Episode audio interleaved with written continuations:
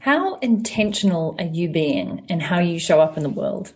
Do you consider yourself a leader, even if you're a solopreneur, a side hustler, or you don't have a team yet in your business? And how resilient are you when things come along, sideswipe you, and totally derail you? This is what we're going to cover off in this episode of the Untapped podcast. Hi, I'm Natalie Sisson, an entrepreneur, best selling author, speaker, host of this Untapped podcast, and a lover of handstands and dogs. I've spent over a decade building successful businesses I love and teaching others to do the same. I want to help you tap into your unlimited potential and make the income and impact you desire simply by being you. In fact, I'm on a mission to help 1,000 women earn at least $10,000 a month and contribute at least 1% of their revenue to causes that they truly care about, so that together we can create a ripple effect in this world. So, if that sounds like you and you're on board to learn how to make the mindset shifts you need to have the business success you want and the lifestyle that you desire, then this is the podcast for you. My guest today is the lovely Katie Anderson, an internationally recognized leadership coach and consultant and professional speaker. She's best known for inspiring individuals and organizations to lead with intention, which is so my jam. She founded a consulting practice in 2013 to work with leaders at all levels in organizations to achieve higher levels of performance. And she helps leaders, people like you and me, yes, you're a leader, to connect purpose, process, and practice to achieve those higher levels of performance. But we go even deeper in this episode because Katie, like me, is a lifelong learner. She calls herself a leading learner as well. You've probably heard me talk about that a lot on this podcast, whose career has traversed through roles in academia, consulting, and healthcare operations.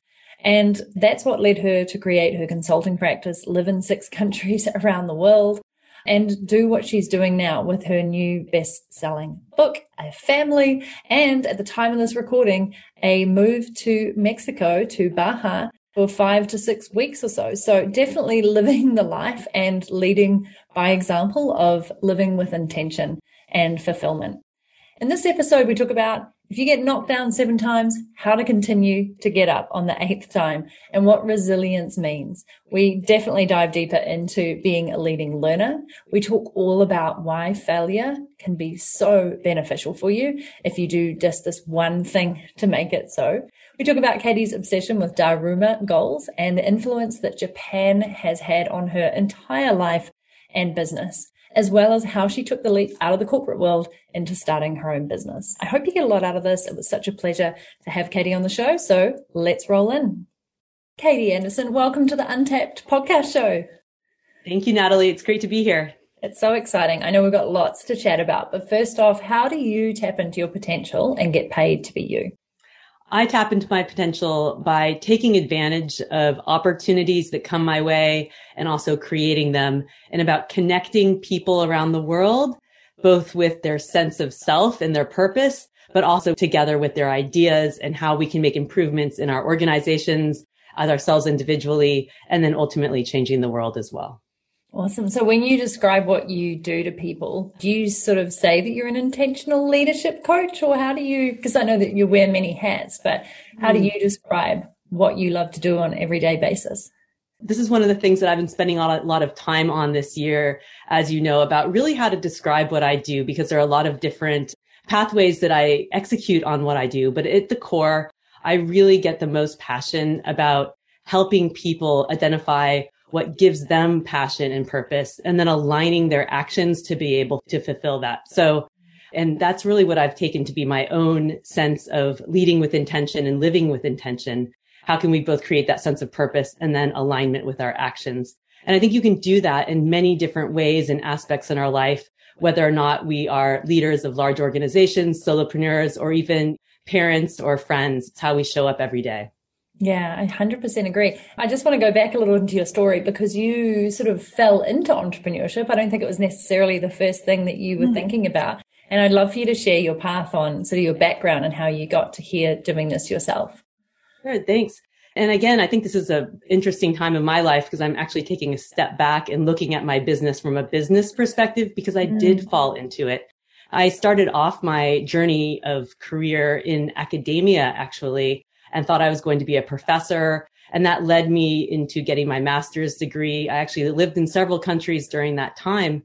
And I came into doing healthcare consulting and working internally in operations and got a passion for not just improving processes, but really how to help people inside of organizations make their organization as good as it can be and helping develop other people. And then fast forward seven years ago, actually an interesting time in my life. I was just pregnant with my second child. I was really enjoying the work that I was doing, but also feeling a bit burnt out from the responsibilities of the corporate world. And mm-hmm. I decided it was time for me personally to make a shift. And I had never planned to, you know, start a company or start my own business. But I knew it was time for me to do something different in terms of having control of my own schedule and the work I was doing. And so I made the leap into the unknown. And this was a really scary time for me.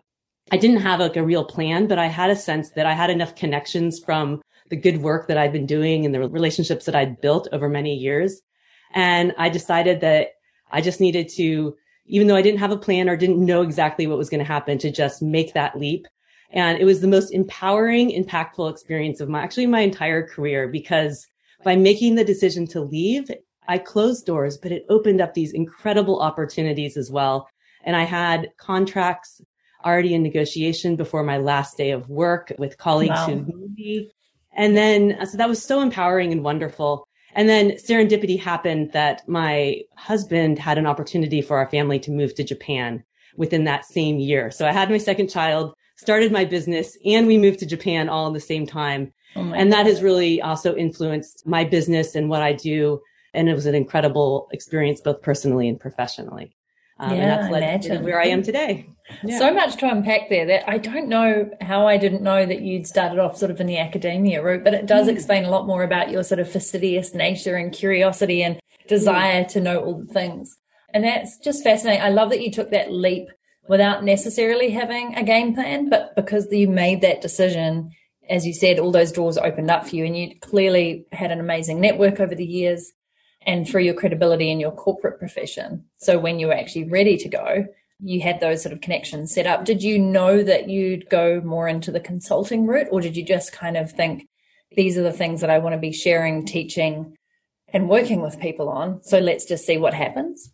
I was in an internal consulting role for many years and in, in organizations. And actually, while I was living in Australia after I finished my master's degree, I did work in a, for a consulting firm. So I had those experiences already. So it made sense to me to already take that knowledge and then instead of being an internal consultant, be more of the external coach and consultant there as well. Nice. And the number one thing that I recommend to people throughout their careers, whether they're starting off, you know, just graduating from university or entering their career all the way through is about maintaining and developing and cultivating relationships not with a real sense of purpose and desire to stay connected, but also it will come to help you in unexpected ways down the line. Yeah, business is all about relationships. And you're mm. like the master connector. I know when you joined the 10K club, it was awesome. I was like, how have you connected with all these ladies already and got on calls with them and everything? And you're like, it's just what I love to do. Mm. And you're so right. It's so important because it's always about, you know, what can I do for you? What can you do for me? But also being genuinely interested in people. Relationships are the heart of business. So I want to dive back to Japan because that was what year did you move there? In 2015, January. Okay. It was a bit open ended. We knew that the assignment for my husband's job was going to be about 18, 24 months for that role. And so I just leapt in feet first and hit the ground running. I started learning Japanese and I was going back to the word intentional. I was really intentional about how I used that opportunity and the time. I could have just showed up and done some great exploring, had some a great personal experience. I also had a glimmer of a dream in the future about how could I leverage this personal experience to be something really important and impactful for my professional life. Mm. And it really has turned into be that way. So I've created a lot of, I went out and learned as much as possible, started writing a blog at that time, really started creating a broader connection and community. And now I lead trips to Japan. I'm written a book about a Japanese leader and I think without taking advantage of those opportunities, it would have happened in the same way. I love how you just embrace that. So let's talk a little bit more about that because there's so much to unpack. But first of all, can you tell us a little bit about your obsession with Daruma? dolls. And uh, yeah. for those who aren't able to see this, Katie's got a whole shelf of these beautiful dolls behind her. So what's the story behind them? They're amazing to look at, beautifully painted. Mm. But I'm sure, like with so many Japanese things, there's a whole culture and tradition behind it with some real depth and meaning that we all should really know about. I became obsessed with these dolls and they're paper mache of all different sizes. I give away ones that are, you know, maybe four centimeters tall all the time at conferences or to people I work with. But they are dolls that represent having a goal or intention and you mm-hmm. fill in. This is my book's completed Daruma that I'm holding up for you, but you fill in the doll's left eye when you have a goal and it looks at you and as a visual reminder and representation of your goal. And also it's weighted at the bottom and it represents this Japanese proverb about fall down seven times, get up eight. So even if you knock the doll down, it weeble wobbles back to a, right, a standing position. Hmm. And so it represents the perseverance and the patience that's required to achieve your goal and knowing that it's not a linear path, that you're not going to just achieve it right away, but even if you get knocked down, keep getting back up, learning and, and moving forward. So I've become quite, I have quite the collection here and I've collected all different types of darumas from around Japan. And when I take people to Japan, I also bring them to the town that makes about 90% of the traditional mm-hmm. Daruma dolls. And we visit the Daruma temple because the Japanese actually burn their Darumas um, at the end of the year once they've completed their goals or fulfilled their wishes. Oh wow, it's like a burning ceremony to sort of celebrate the release. Let it go. so many things. What's the town that they're made in, just in case people are ever curious and they can't come on one of your tours? Because obviously right yeah. now things are a little different, but what yeah. is the town? It's a town called Takasaki and it's about an hour or so outside of uh, Tokyo. So it's, okay. it's not too hard to get to on the train. Nice. Perfect. And it really actually hits home with me because with our life pilot methodology that Josh and I use and as a course that we offer, it's all about goals and intention. So I love mm. that that is actually what it mm. stands for.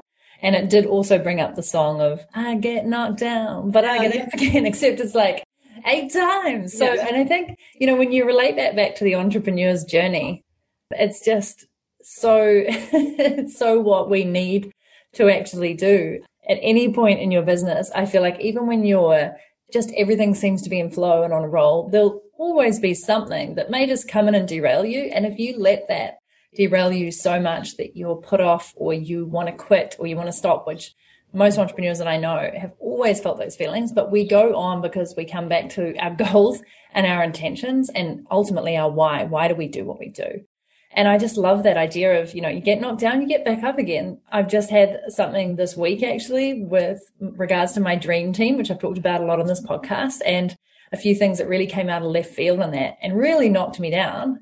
And I got straight back up and I was like, thank you, universe. I think this is you testing my resilience and I am game for it. Like I literally said that out loud. I was like, bring it at me because I'm just here to stay. Like this is my life's work and this is important to me. But a lot of people and probably even me sometimes in the past have gone, oh, is this just a sign that I should give up? So I really love that beautiful metaphor of that Daruma doll. I'd actually really love to get one. I might have to um, figure out if they sell them here in New Zealand. And so let's go on to this amazing journey that you've had of your now best-selling book that you released just, gosh, even just a couple of weeks ago, I think. Congratulations. What's it called? It's called Learning to Lead, Leading to Learn, Lessons from Toyota leader Isao Yoshino on a lifetime of continuous learning. And there you go. And you yeah. can see why Katie and I get on so well because we both talk a lot about being leading learners. So how on earth did you get to write this book with this incredible leader and somebody who's to sort of come into the country and landed there? How did you make that connection happen and lead to this book? Yeah. So again, it goes back to this sense of having connections and networks. So when I moved, found out that I was moving to Japan, I reached out to some people about who had had experiences in Japan, one of which was the man who was the first non-Japanese employee of Toyota.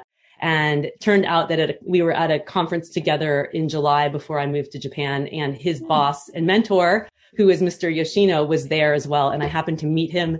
He gave me his business card and said, when you come to Japan, look me up and we can spend some time together.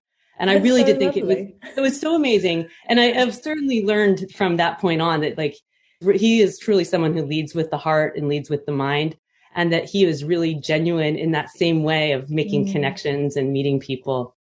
And it was this, yeah, it was this lovely experience. I was going to say, I imagine just, somebody in his level of position to just hand over business cards and say, look me up when you come to Japan is no small thing. But he made it sound like just such an easy, simple, very kind and generous offer. Yeah. It, it was. And that was genuinely who he is. And I thought for sure this was going to be a once in a lifetime experience, our very first meeting. And we, we had a really just lovely conversation. And looking back on it now, I think that some of our core values and sense of purpose in life are really aligned, even though we're different generations from different mm cultures, are really about helping people, connecting with people and living around the world.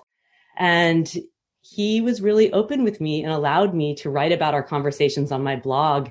And it was really exciting to people to have this inner access, which I was thrilled to have personally to this Toyota leader who uh, played some really instrumental roles behind the scenes in a lot of Toyota's learning and people centered culture.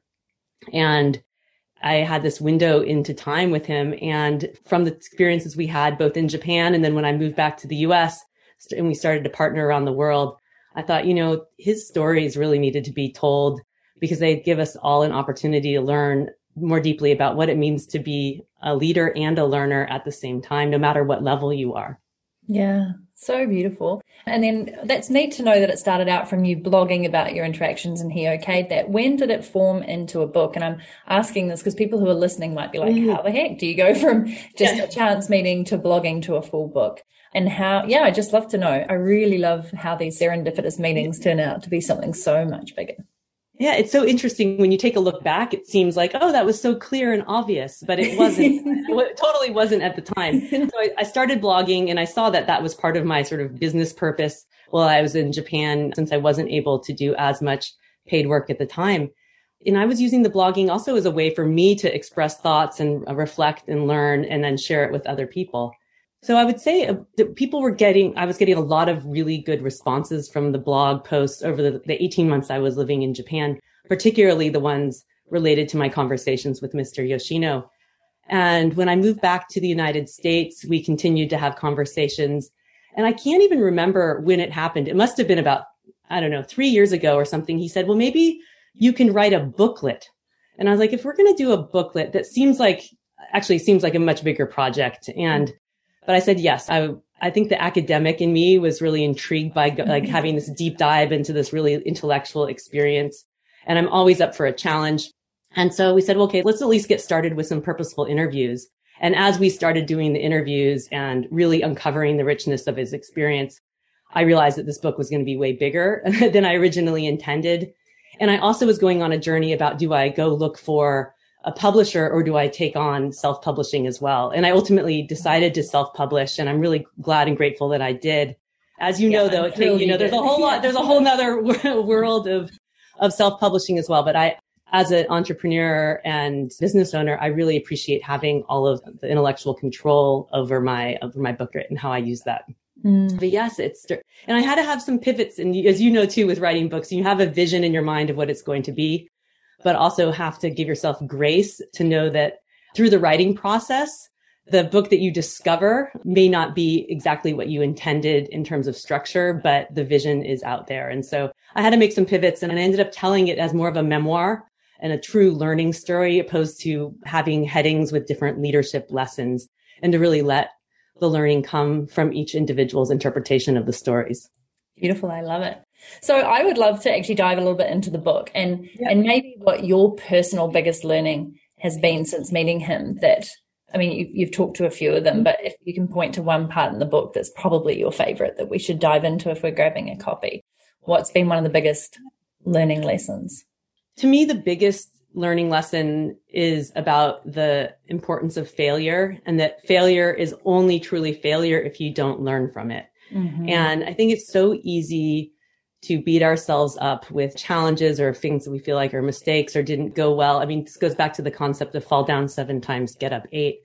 And one of the things I really appreciate about Mr. Yoshino is how open he has been about talking about not only the things that were successful in his career, but the challenges and the failure and how he was in a culture where failure was embraced and mis- it was okay to make mistakes because mistakes are a source of learning. And I think it's so different than how often many of the organizations we work for or the clients we engage with sort of our culture is not one necessarily that embraces failure and mistakes and is something so powerful.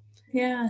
I find that really fascinating as well. I mean, I know I've learned a lot from Toyota over the years because I believe that they were also, correct me if I'm wrong, the company that brought in Ikigai. That is that correct? The aspect between yeah, I'm going to have to come back to that, but it's a beautiful philosophy that we use as well around what's meaningful to you, mm. etc. as part of that sweet spot that I talk about. But it takes mm.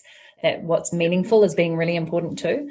And I'm really fascinated that they embraced failure because having spent only seven weeks in Japan, not quite as long as you, but one thing that came through really clearly in their culture was how much they pride themselves on doing everything super, super mm. well. And the decades and years of learning that they do around, for example, curating beautiful gardens and how long your apprenticeship is to even get there before you get to be kind of like a master gardener. So I'm really intrigued that they embrace mm. failure in that culture. And I'd love to know if you, with all your conversations with him, actually had an example of a failure that they learned so much from that we could learn from as well.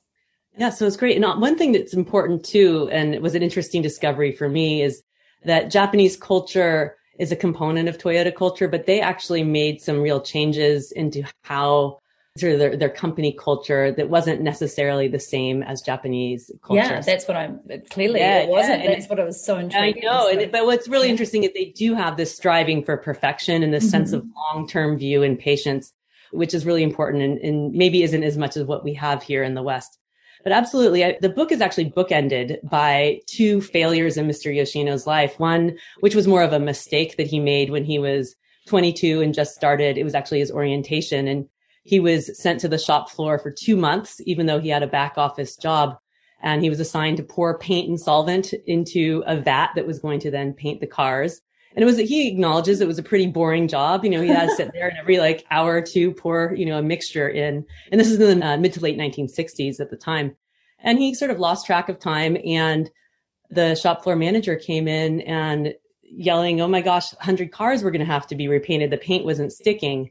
And what was so intriguing, and he was laughing when he told me this story, is that he was worried inside that he was going to be, you know, blamed or, you know, fired or something. But the manager found out what he did and said, Oh, thank you. Thank you for making that mistake because it now is allowing us to make hmm. changes and make it better for next time.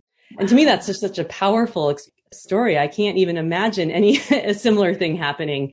A manager or a leader saying, thank you for making that mistake because now this is showing how we can make improvements. Yeah, I mean it's almost unheard of, isn't it? I yeah, yeah, it's incredible, incredible. It's our like our first instinct is to blame, and so that just speaks so much to the type of uh, company culture they developed.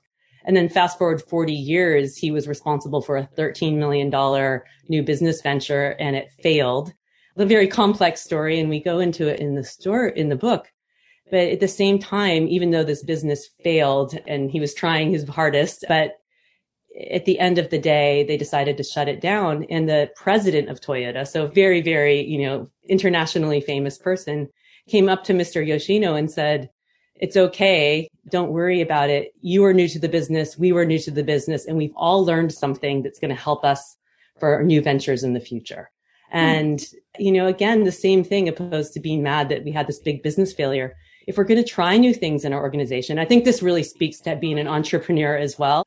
I think this is such an interesting example too for those of us who have our own businesses as well, or who are in a startup mode that for us to have a new business venture or be entrepreneurial or innovative, we also have to be willing to have it not be a success because we have to try things and there may be failures along the way. And hopefully it won't be a $13 million failure, although Toyota could absorb that.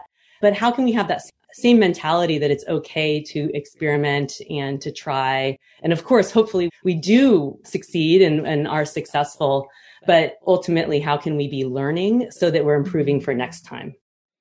And it is such a hard lesson. I mean, I know I talk about this in my new book coming out, Suck It Up Princess. I have a whole chapter dedicated to failure. And then if you mm-hmm. don't learn the lesson from it, it, it is a true failure. Um, and I talk about one of my biggest launch screw ups that led to one of my best launches ever. Had I not had that, that shitty, shitty experience and not taken the lesson from it and not taken it so personally. Like when you remove the personal part about you and actually look at what happened and analyze it and just go back through the story and learn from it. It's so, so powerful. And I think often those things come into our life to teach us the most powerful lesson that we actually need going forward in order to scale and grow.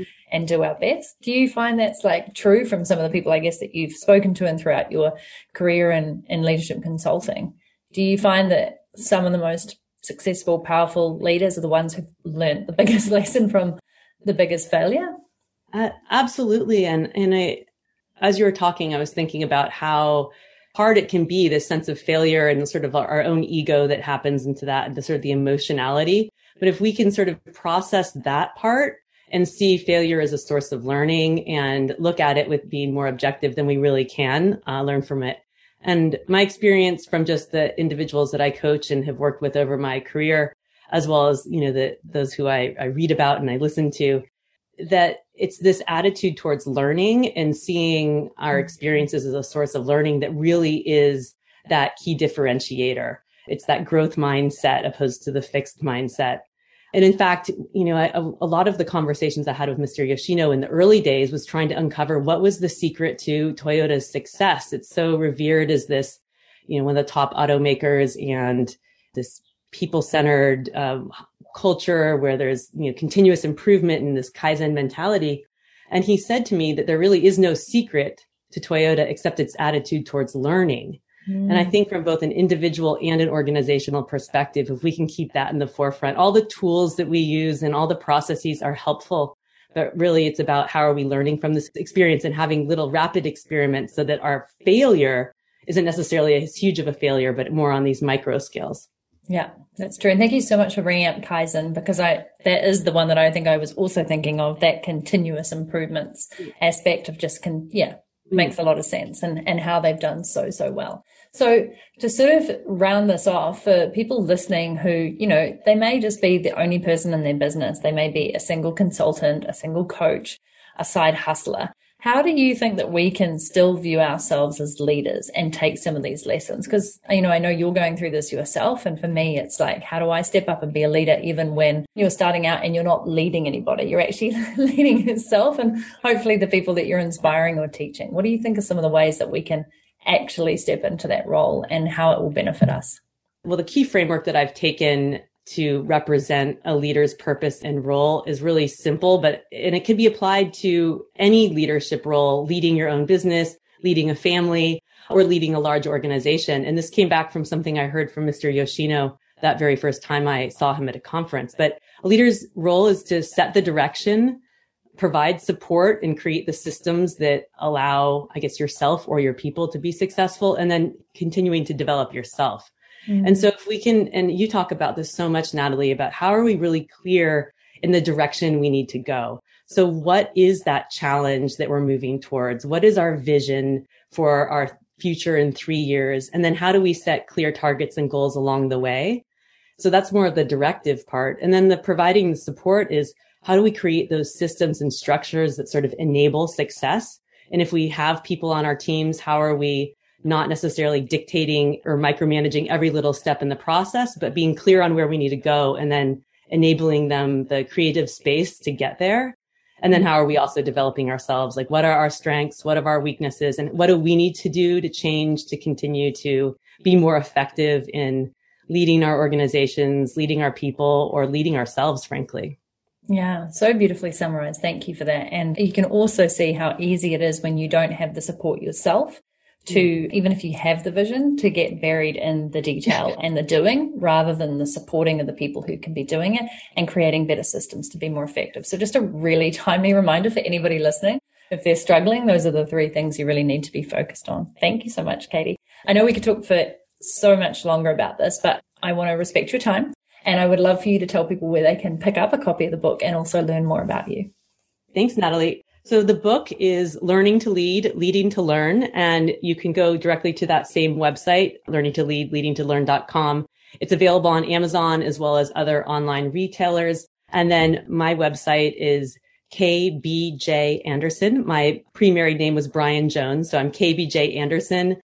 Com and that's my Twitter handle. And you can find me on LinkedIn and everything there too. And I, I really love connecting with people around the world and how we can all live and lead with intention. Yeah, because you've lived in six countries as well. Mm. Well, I've lived in a lot. And so I just love that as well. I think you probably learn a ton of lessons through that. Mm. How to lead yourself and lead others. Just travel is amazing for all mm. the lessons that you learn. It's probably another story another time. Thank you so much again for your time. And yeah, it's been a pleasure having you here. Thanks, Natalie. So great to have Katie coming along to talk about being a leading learner, to talk about failure, to talk about how to get back up again when things aren't going quite right.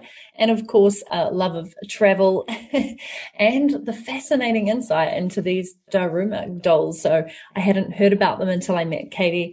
Katie is also a recent member to the 10K Club, so you can see the kind of quality people that we have in this beautiful club of people who are all wanting to build six figure businesses make the money that they deserve, the impact that they desire on the world, and have a truly awesome lifestyle. So if you are interested in joining, come along to nataliesisson.com forward slash 10K. That's one zero the letter K to find out more about this awesome club. And in November, if you're listening to this right around now, in a week or so, we're having an expert guest workshop with Natalie Coombe, who was on my podcast just last week. And we're going to talk about the three steps to pricing yourself right. And this is all about value based pricing and paying yourself what you're worth, charging what you're worth and making an awesome experience for your clients. So if you're considering coming along and joining, now is a fantastic time to do that. So you can get along to that workshop live in November.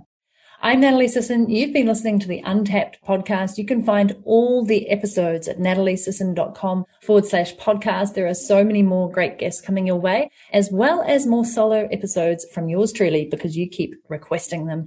And heads up, I'm also going to be getting back into the YouTube channel with video trainings and also putting up solo episodes there. So that'll be fun if you want to see my face, if you want to see my podcast setup, and if you want to engage and interact there head across to youtube.com forward slash Natalie Sisson, subscribe so you can be one of the first people to see those episodes drop. And if you have any topics that you would love covered here on the Untapped podcast, please hit me up on Instagram at Natalie Sisson or drop me an email at nataliesisson.com. I do answer my own emails and I love hearing from listeners of the show because otherwise I'm just talking into my mic, wondering who the heck around the world is listening to this, at what time and what you're doing right now. So send me a screenshot of you listening in to at Natalie Sisson on Instagram, tag me, do whatever. Just let me know where you're listening in. I'm always so curious and I hope you enjoyed this episode. Subscribe, rate and review if you love it. Otherwise, just have an amazing week and focus on tapping into your potential.